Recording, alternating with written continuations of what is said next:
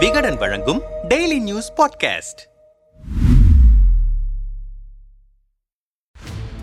தொடர் கனமழை தண்ணீர் தேசமான பெங்களூரு. யார் காரணம்? கர்நாடகாவில் ஜூன் மாதம் தென்மேற்கு பருவமழை தொடங்கியது. அந்த மாதத்தில் மழை பொழிவு பெரிதாக இல்லாவிட்டாலும் ஜூலை மாதம் மாநிலம் முழுவதும் பரவலாக மழை பெய்தது. பின்னர் பெய்த கனமழையால் தாழ்வான பகுதிகளில் வெள்ளம் சூழ்ந்தது. அதே போல கடந்த ஆகஸ்ட் மாதமும் மழை கொட்டி தீர்த்தது. இதன் காரணமாக மாநிலத்தில் அணைகள் ஏரி குளங்கள் உட்பட நீர்நிலைகள் நிரம்பின. கனமழை காரணமாக பல இடங்களில் வெள்ளம் தேங்கியது. இதனால் ஐடி நிறுவனங்களுக்கு வரவேண்டிய ஊழியர்கள் பணிக்கு வர முடியாமல் கடுமையாக பாதிக்கப்பட்டனர். ஊழியர்கள் பணிக்கு வராததால் ரூபாய் இருநூத்தி ஐம்பது கோடி வரை இழப்பு ஏற்பட்டதாகவும் வெள்ளம் ஏற்படுவதை தடுக்க அரசு நடவடிக்கை எடுக்காவிட்டால் தங்கள் நிறுவனங்களை வேறு இடத்திற்கு மாற்றுவதை தவிர வேறு வழி இல்லை என்று கூறுகிறார்கள். இந்த சூழலில் கடந்த நான்காம் தேதி இரவு மீண்டும் கனமழை கொட்டி தீர்த்தது. அன்றைய தினம் இரவு ஒன்பது மணி முதல் அதிகாலை ஐந்து மணி வரை பலத்த இடிமின்னலுடன் மழை பெய்தது. ராமநகரில் பெய்த கனமழையால் ஐந்திற்கும் மேற்பட்ட ஏரிகள் உடைந்து நகருக்குள் வெள்ளம் புகுந்தது. குடியிருப்புகள் நீரில் மூழ்கி வாகனங்கள் தண்ணீரில் அடித்து செல்லப்பட்டது.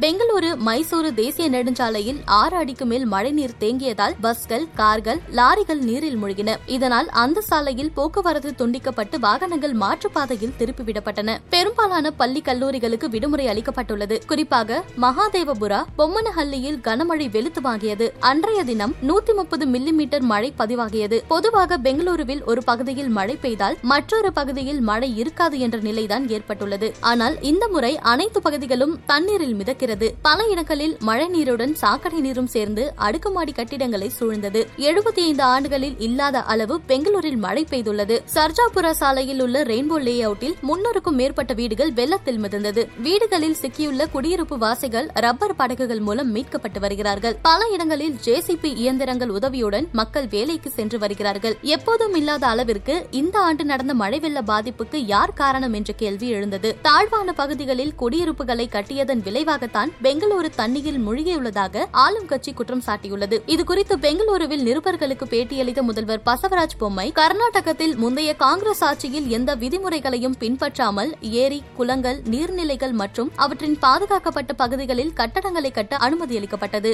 பெங்களூருவில் ஏற்பட்டுள்ள இந்த பாதிப்புக்கு காங்கிரஸ் கட்சியே காரணம். நாங்கள் ஆட்சிக்கு வந்ததும் ஏரிகளை நிர்வகிக்கும் பணியை சவாலாக ஏற்று மேற்கொண்டு வருகிறோம். பெங்களூருவில் கடந்த தொன்னூறு ஆண்டுகளில் இத்தகைய மழை பெய்யவில்லை அனைத்து ஏரிகளும் நிரம்பியுள்ளன. சில ஏரிகள் நிரம்பி உபரி நீர் வெளியேறி வருகிறது. மழையால் ஒட்டுமொத்த பெங்களூருவும் பாதிக்கப்பட்டுள்ளது போல ஒரு தோற்றத்தை ஏற்படுத்தியிருக்கிறார்கள். அது தவறு. மகாதேவபுரா சர்ஜாபுரா பகுதிகள் தான் கனமழையால் அதிக பாதிக்கப்பட்டுள்ளது. மகாதேவபுராவில் மட்டும் அறுபத்தி ஒன்பது ஏரிகள் உள்ளன. அந்த பகுதிகளில் இயல்பு நிலை திரும்ப அரசு நடவடிக்கை எடுத்துள்ளது என்றார். அதே போல கடந்த ஆண்டு ஜூன் மாதம் பெங்களூரு மாவட்ட நிர்வாகம் சார்பில் நீராதாரங்களை மேம்படுத்தும் நடவடிக்கையாக ஏரி குளங்கள் உள்ளிட்ட நீர்நிலைகள் ஆக்கிரமிக்கப்பட்டுள்ளது குறித்து முதற்கட்ட ஆய்வு நடந்தது. அப்பொழுது எட்நூத்தி முப்பத்தி ஏழு ஏரிகளின் பரப்பளவு இருபத்தி இரண்டாயிரத்தி எட்நூத்தி பத்து ஏக்கர் என கணக்கிடப்பட்டது. இதில் நான்காயிரத்தி ஐநூறு ஏக்கர் ஆக்கிரமிக்கப்பட்டதாகவும் புகார் எழுந்தது. எனவே நீர்நிலைகளை ஆக்கிரமித்து வீடுகள் கட்டியதும் அதை அங்கீகரித்து சான்றிதழ் வழங்கியதும் தான் பெங்களூருவின் இந்த நிலைக்கு காரணம் என சமூக ஆர்வலர்கள் குற்றம் சாட்டியுள்ளனர். நீர்நிலைகளை மீட்டு